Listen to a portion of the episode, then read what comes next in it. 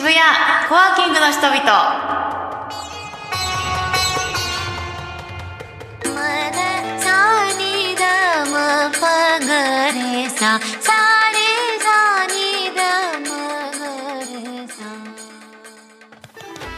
い、よろしくお願いします。こんにちは こんにちは。あの皆さん気づいてるかもしれないんですけど、受付であのいくつか食べ物を販売してるんですけど、メンバーさんも関わっていらっしゃるプロダクトということでクッキーとか、まあお弁当とか紹介しているもののキオスクという中に今月からなんとレトルトカレーが登場してるんですけど、はいはい、今回はそのそちらのプロデュースをされているカレー細胞松さんにお越しいただいてます。よろしくおはい願いします。よろしくお願いしますカレー細胞と松弘明ですす。すごいあの変わったお名前ですけど、本そうですね。もう何が本業かわからないんですけどもともとは CM の監督アニメの監督、えー広告の企画みたいなのをずっとやってたんですが、業は、はい、数年前に会社を辞めまして、はい、はい、数年前に会社を辞めてフリーになってでまあ来る仕事全部受けようと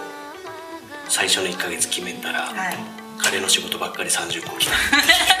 そうするともう映像を作る暇がなくなってしまい、えーそのままポケットカレー株式会社という会社にしてしまい、えー今に至るという感じですね。えじゃあそのフリーあなんていうかフリーになる前から、はい。そのカレーに関して詳しいぞっていうことの方が結構有名だったんですそうですね。もともと広告とかをやっている人は分かると思うんですけどやっぱりクライアントの手前いろいろ個人発信ってなかなかできないですね。はいやっぱり。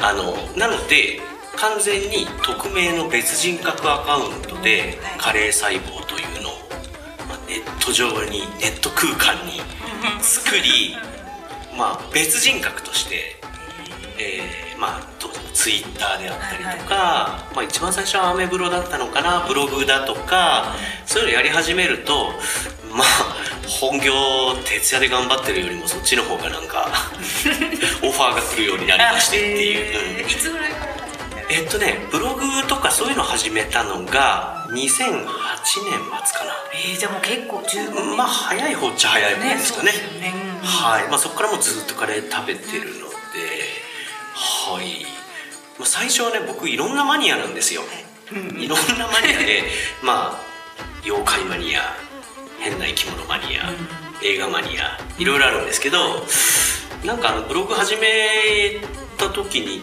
どのマニア要素で書こうかなと思った時に例えば映画とか妖怪とかそういうものって著作権が絡んでくるじゃないですかはい、で、まあ、生き物生き物はね結構上げてたんです、うん。今も結構あの変な生き物を調べたら自分の記事しか出てこないいま だにあるんですけど、でもやっぱ毎日ちゃんと習慣にして書けるっていうのはやっぱ食べ物が一番ねそうですね。で食べ物にだんだん特化するようになってきました。うーん。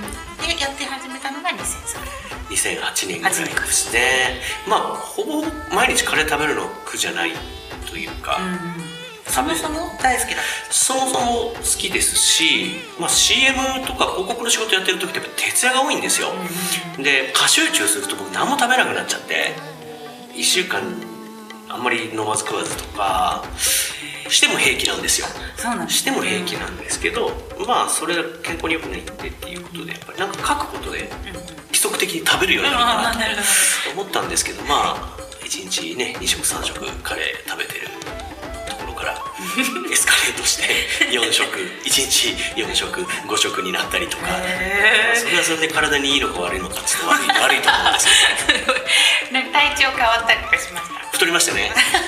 これねあの一応カレーの名誉のために言っておくとカレーが太るんじゃないんです、食欲増進してしまうので1日4食5食6食は食べない方がいい そうですね。うん。それはね。最近はちょっと病院で健康診断を受けた時に、あのちょっと数値が良くなかったんで、うんこのままだと良くないよと、相当生活改善しないと相当節制しないとダメだよって言われてあちょっとカレー食べられなくなるのやばいから あのちょっと節制しようかなと思ってこの3か月ぐらいカレー1日3食以内にしてます。あ とはいはい。あと10夜な夜中の12時過ぎてからのお酒は、えっと、ロング缶2本までにしました。その節制。だいぶ節制したら1か月検診で随分頑張りましたね。えー、すごい。じゃん倍くらい。そうそうそう。どんだけ取ったんやって話なんですけど。これはもう細胞ごとカレーですね、確かに。そんな感じで生きております。ありがとうございます。今回じゃあその出していただいたポケットカレー、はい。レトルトカレーなんですけど、はあれプロデュースするカレーとしては初めて。初めてへでー。あれまさに会社、まあ、映像制作会社なんですけど、まあ、そこを辞めてまあほら CM とかってチームで作るじゃないですか、うんなんか一発自分で作りたいなと思って、まあ、映像を作っても今までと変わらないんでプロダクト作ろうと思ってカレー作ろうみたいな感じであの2面白いヶ月一気に2ヶ月で作りました歌す手中ごいなんかあのネットで見たんですけど今まで4000 4000件まあ以上行ってるんですけど、まあカウントはねちょっと難しいんです。どこからどこまでがカレーかっていう議論になってくるんで。はい。なんですけどはい。その中でも？うん。まず僕はズボラなんですね。はい。あんまり自分でカレー作らないんですよ、へー。はいあの作るぐらいだったら食べに行った方が いろんなの食べれるしって思ってで家にレトルトカレーとか、はい。冷凍カレーとかぱいあるんですけど、まあ、家に帰ってから例えばお湯沸かしたりとか、なんならご飯を炊いたりとか、めんどくさいと。わかります。いうのがまずあります、はい。であと僕お酒が好きなんでやっぱりもうあの昔からカレーライスってお酒に合わないってよく言われてきたんですよ。へえそうか。要は多分それ合わないんじゃなくてご飯いっぱい食べるからあそうですねいっぱい。そうじゃなくてちゃんとスパイス料理とかカレーをお酒と合わせて楽しむような時代が来た方が僕も楽しいしあのカレー屋さんの人もねやっぱお酒で客単価上がるじゃないですか。そういうのをねずっと昔から応援していてで、まあ、そういうカレー作りたいなと。えっと、お酒に合わせて美味しくてあとお湯も沸かさずご飯も炊かなくていいカレーをた作りたいなと思って、まあ、常温でそのまま食べられるレトルトっていうのを作ったっていう話なんですよ。すごい新しいですよね。あのねでもねこれもう裏話なんですけど、はい。別にレトルトを温めなくてもいいんですよ。えそうなんですだってほら加熱してからあそうかパウチして。パウチしてるからあの安全上大丈夫なんですよ。そもそもが。そうかそうか。こだわらなければ。そう。だからあとはあのチューニングで、あの熱々じゃなくても美味しいよっていうところに味を持っていきさえすればああそうか。全然大丈夫。うんうんうんだったりする、なるほど。そっか。安全は安全だけど温めた方があそうですね。やっぱり特に日本人熱々好きじゃないですか。そうですね。うん、なんだけど例えばインド人とかは、あのそもそも外が熱いんで、うんうん食べ物熱々にこだわらないわけですよ。へえ要はぬるぬるでぬるぬるってあの 温度ね。はい。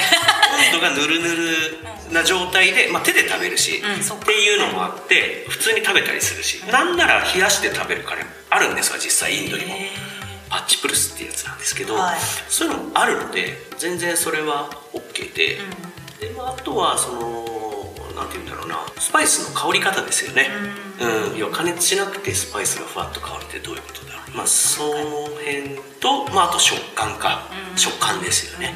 っていうのはやっぱり考えて、まあレシピはねもうあのそのレトルトをやるときにその工場の人とやりとしから組んでもらったんだけど、はい。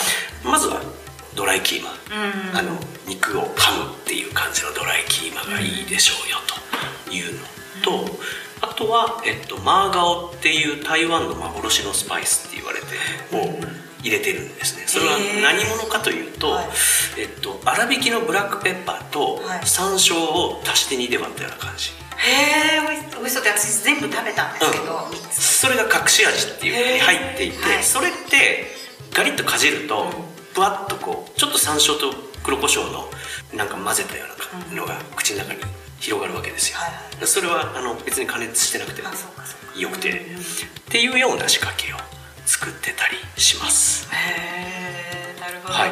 これが第1弾の晩酌カレーってやつですね。晩酌カレー美味しかったです、はい。すごいスパイスはいでも皆さんもねお仕事帰りに買ってそのまま晩酌できる、そうですね、まあ、晩酌しなくてもいいんですけどね、まあ、とあるところから「あのいやちょっとうちあのお酒 NG なんでちょっと名前ちょっと変えてもらっていいですか?」って言われたこともあってああ全然いいですよみたいな話はあったんですけど、はい。全然お酒じゃなくてもコーラとかにも合うし、ああそうか、はい、そういうのにも合いますね。あのサンドイッチにしてもいいあしね。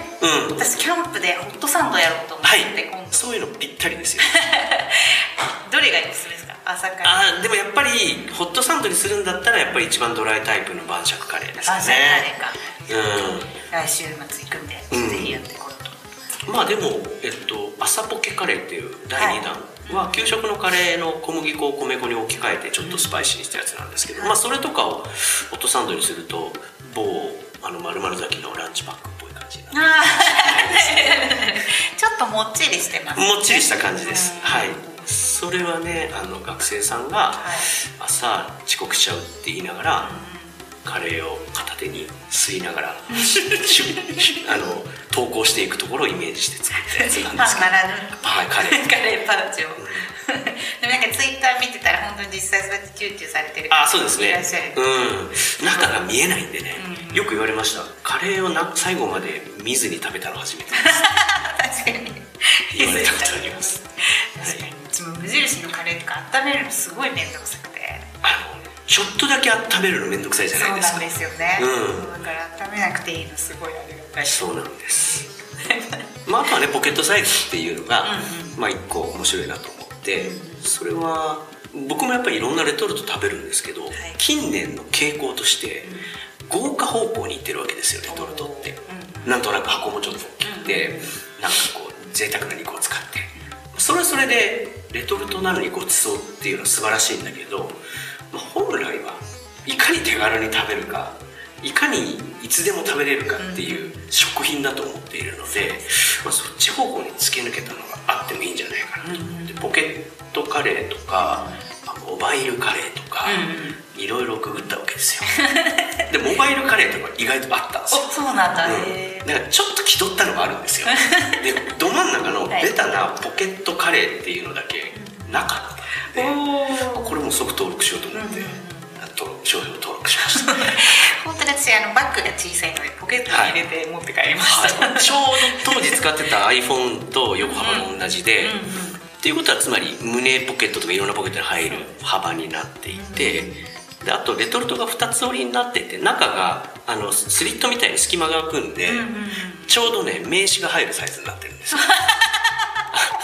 なので例えばいあの名刺をそれ挟んどいて、はい。誰かにパッとプレゼントするとするじゃないですか、あーちょっとこれ面白いの見つけたんで食べてみてって言うと、なんか忙しくて「あこれがあった助かったわ」ってそれを開けた時に名刺が出てくるっていう。かっこいい。ビジネスシーンそうそうそう。まさに。トロイの木馬的な名刺の渡し方ができる、おおなるほどなるほど。えー今度じゃあメンバ興味があればやってみてもらえる。そうですね、うん。落ちないですよ。クッショョンがあるんで。そっかそっか。肉のクッションがあるんで 落ちない。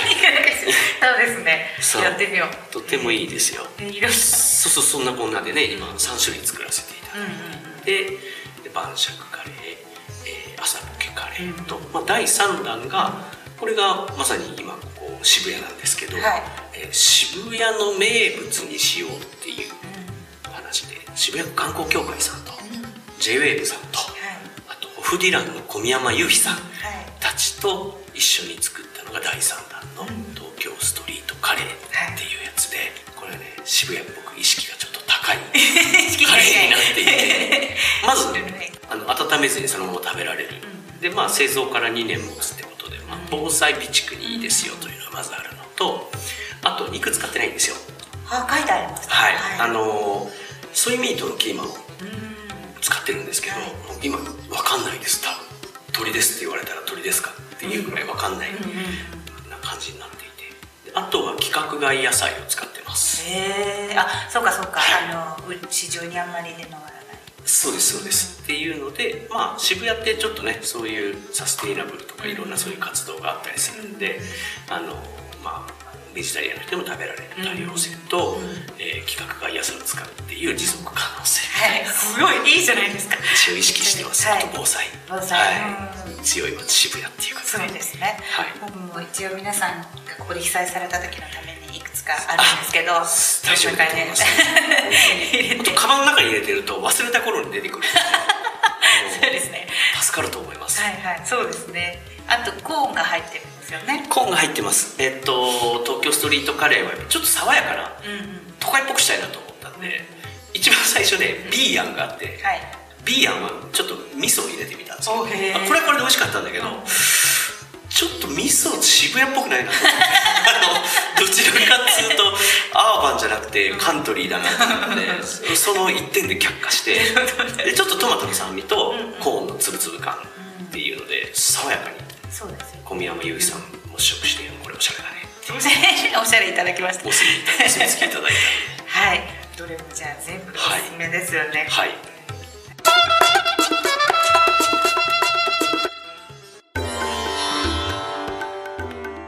ちなみになんですけど、はい。自分のじゃないけどここおすすめみたいなえっとここっていうのはお店お店レトルトああお店ね。お店えっとついにこの間8月、はい。あの僕ジャパニーズカレーフェスティバル in 渋谷っていうのを、まあ、プロデュースさせていただいてはい。まあえーまあ今年で3回目なんですけど、えーはい。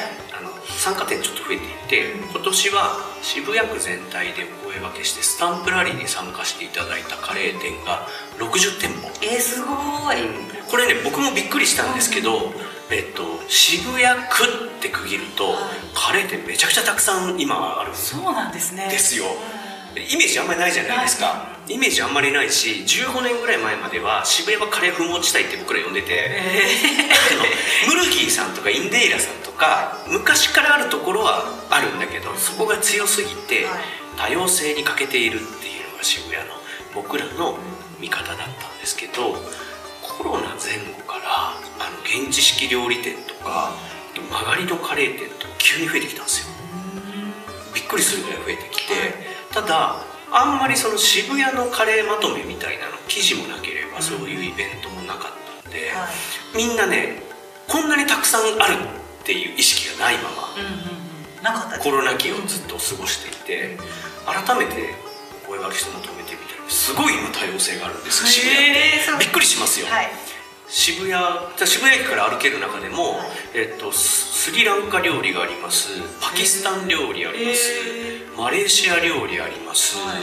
それからもうもちろんタイ料理とかベトナム料理もあるしで南インド料理北インド料理もありますし、えーインドネシアのカレーもありますし、へえ全然、うん。ビリヤニ食べれる場所も34箇所あるしそうなんですね、うん、で欧風カレーもね進出してきてるし渋谷恵比寿の方とかに、あの一通りありますよ全然知らないだけですね、今、うん、本当に本当にジャパニーズカレーフェスティバルっていう、はい。えっとまあ、カタカナでもいいんで、はい。検索していただけると、まあ、そのアーカイブ残ってるんであ参加店の、うんうん。それ見てもらえると結構ガイドになると思うんですけどあいいですね。えこんなにあるんだって思いますよ、うんうんうんお昼の参考にね、はい。渋谷のカレーっていうねカテゴリーではい。入れてるんで、渋谷ジャパニーズカレーですか？ジジャパニーズカレーフェスティバルでジャパニーズカレーフェスティバはルい、で調べると、はい。あの渋谷のカレーっていうコーナーがあって、はい。そこに参加店バッとリストになってるんですけど、はい。びっくりしますよ。多すぎて？うん。びっそう。多すぎ多すぎ多いのとだこんなにいろんなバリエーションあるんだっていう、まあもちろんスープカレーあり、はい。えーね、世界中のうんそれねちょっとぜひ休憩室で休んでる間に本当ですね。調べていただけるといいかなと思っているのと、はい。まあ、このメンバーの皆さんでね、はい。ちょっとなんか来年、うん。一緒にジャパニーズカレーフェスティバル盛り上げたいぞっていう人がもしいたら、声掛けそうですね。はい。なんかこうパートナー企業募集中 です。今出てきました、はい。出てみたら。すごいやっぱり渋谷ってねあの日本文化のアイコンみたいな街だったりするので、今世界中からやっぱり日本のカレーっていうのがちょっと注目されてるんですよ、うん。はい。えー世界の伝統食ランキングみたいなのが、えっと、去年あの発表されて、はい。1位が日本のカレーでした。へえそうなんだ、っていうぐらい、はい、あの今熱い注目をされているのだが、だがえーラーメンとかうん。寿司と比べて日本からのまとまった発信っていうのが僕は十分じゃないと思っていてあのクールジャパンって言っときながらなんでカレーライス発信せんねんって思ってたんですよ。ラーメン天ぷら寿司ばっかりで思っててやっぱり危機意識持ってて僕。うんうんはい。うんそこをね渋谷からやっていきたいと思ってるんですよ。盛り上げていきたいですね。この最初もすごいそうなんです。志はものすごく高いです。はい。はい。じっくり拝見してみます。はい。ありがとうぜひ見て。はい。はいお昼どこ行ったらいいかね。あこれね順番に回るとねもう多分確かに、はいあの2ヶ月は持つと思いますよ。本当ですね。えー行ってみよう。ありがとうございます。はい、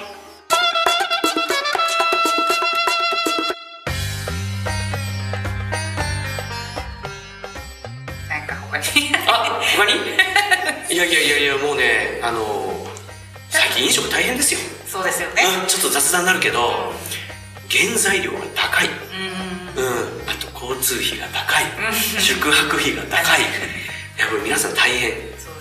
ですよだからやっぱりそれねちょっとなんみんなでやっぱり考えなきゃいけないなと思ってて。働き手の方も少ないんで働き手もやっぱりそうそうそう。やっぱりイベントやったりお店なんかやったりする時一番厨房の人手が足りないんですよ、どこのお店も人手が足りないしイベントで呼ぼうとしてもやっぱり人手が足りない。それやっぱり経済がうまく回ってないってことだと思うんですよね、うんそうですね。要は原価が上がってるけどお客のお財布はそれほど豊かになってないから値上げにも限界があるっていうようなことがやっぱり多くてちょっとこれ構造的な問題でこのねあのあの集うメンバーたちでなんか皆さん頭を知恵をひねりながら考えなければいけないような課題なような気もしていてやっぱり日本の食文化やばい感じになってますよ。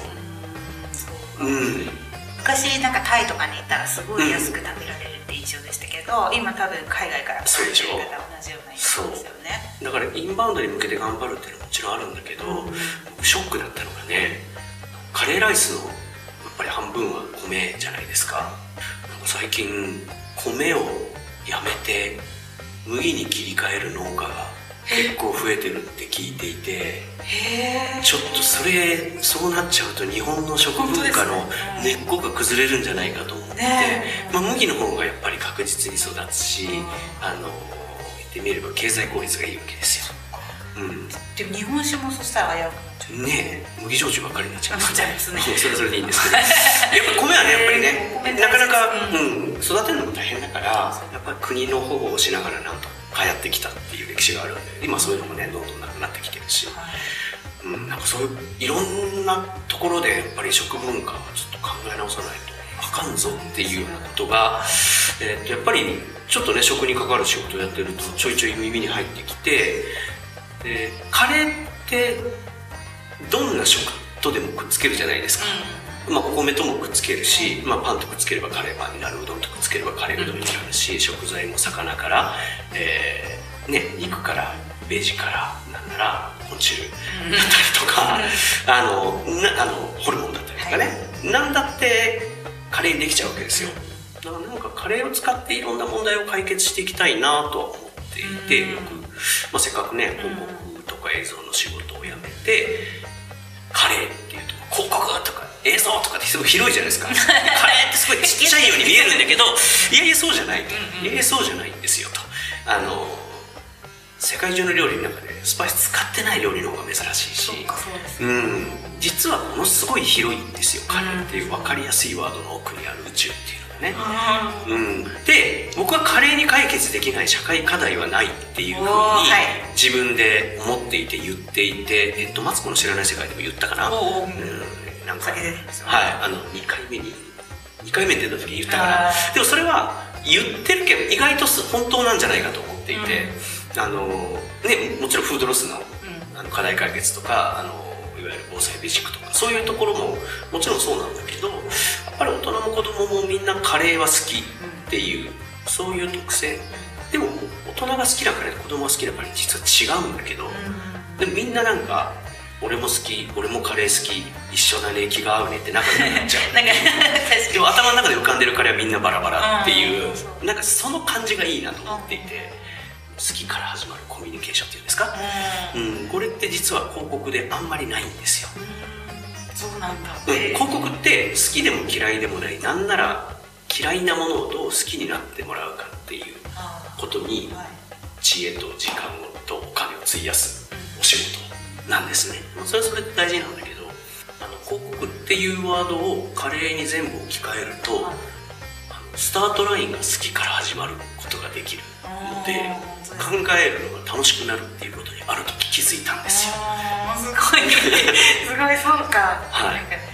大きいですね。好きがみんなの好きが一緒だから、みんな好きカレーは好きって言ってるのに、うん。頭の中のカレーは別々、う。んでもそれでいいじゃないかっていう話で、みんなカレーっていう食べ物の定義とかなんだろうなよく分かってないのに、ん。好きということだけが分かっていて共感できるってこんな存在って他に何かありますみたいな。確かに。確かにそう。感じなんですよ。ねそうですね、うん、なんかだから定義が曖昧でうん。緩くて、ただなんとなくそこに幸せ感だけがあるっていうのが僕のカレーに対するみんなが好きでみんなが仲良くなれてみんなが幸せになれるツールがあるんだったらそれでいろんな社会課題を解決できるよなって、ある時思っていて、うん。それを日々しこしこ考えてやってる感じです。えー。じゃあ今次ポケットカレーの次に何かあるんですか？あいろいろねやっぱり考えてはいます。であのできるできないは別としてうん。いろんな人に言うことにはしてます。うん、あのやっぱりいろんなね問題あるしやっぱ海外とのねつながりっていうのも彼を使ってうまくいくこともあるだろうし、まあ、今ジビエとかって言ってる害獣問題。うん。とかも、まあ、害獣っていうとなんか悪い獣って思われるけど、まあ、仮にすれば大体美味しいんで。本当に本当に。あのそういうシンプルな解決方法でいいんじゃねえかとか思ったりして、うんなんか害獣が増えたじゃなくてカレーの具材が増えたって思えば、うん。みんなわーいっていう感じになるんじゃないかな。そうですね。うん。本当だ。なんかそういうふうなカレーに置き換えるとなんかみんな幸せになっていくっていうね解決法が見つかるっていうところにはい。一緒にやってみようっていう人がいたらあいいですね。いただけそうですね。これカレーで解決できんじゃねえかって皆さん一回考えてもらう。一回考えてもいいですね。自分のビジネスかけるカレーあそうそうそう。なんかビジネスで行き詰まった時にこれカレーで解決できるんじゃないかってふっとよぎったら声かけていただければ。あいいですねあの大体解決できると思うんですよね。あの実現のにかかるお金だったり時間だったりはバラバラだと思うんだけど、アイデアレベルで言うとカレーで解決案は出せますよ。そうですねいろんなこと。あの宇宙ネタが宇宙でも、んはいあの戦争でも何でもいいですから皆さんね何か思いついたらぜひ。そうですね。とりあえず困ったらカレーに聞いてみてください。ありがとうございます。またお越しください。ありがとうございます。ありがとうございます。えーありがとうございました。ありがとうございます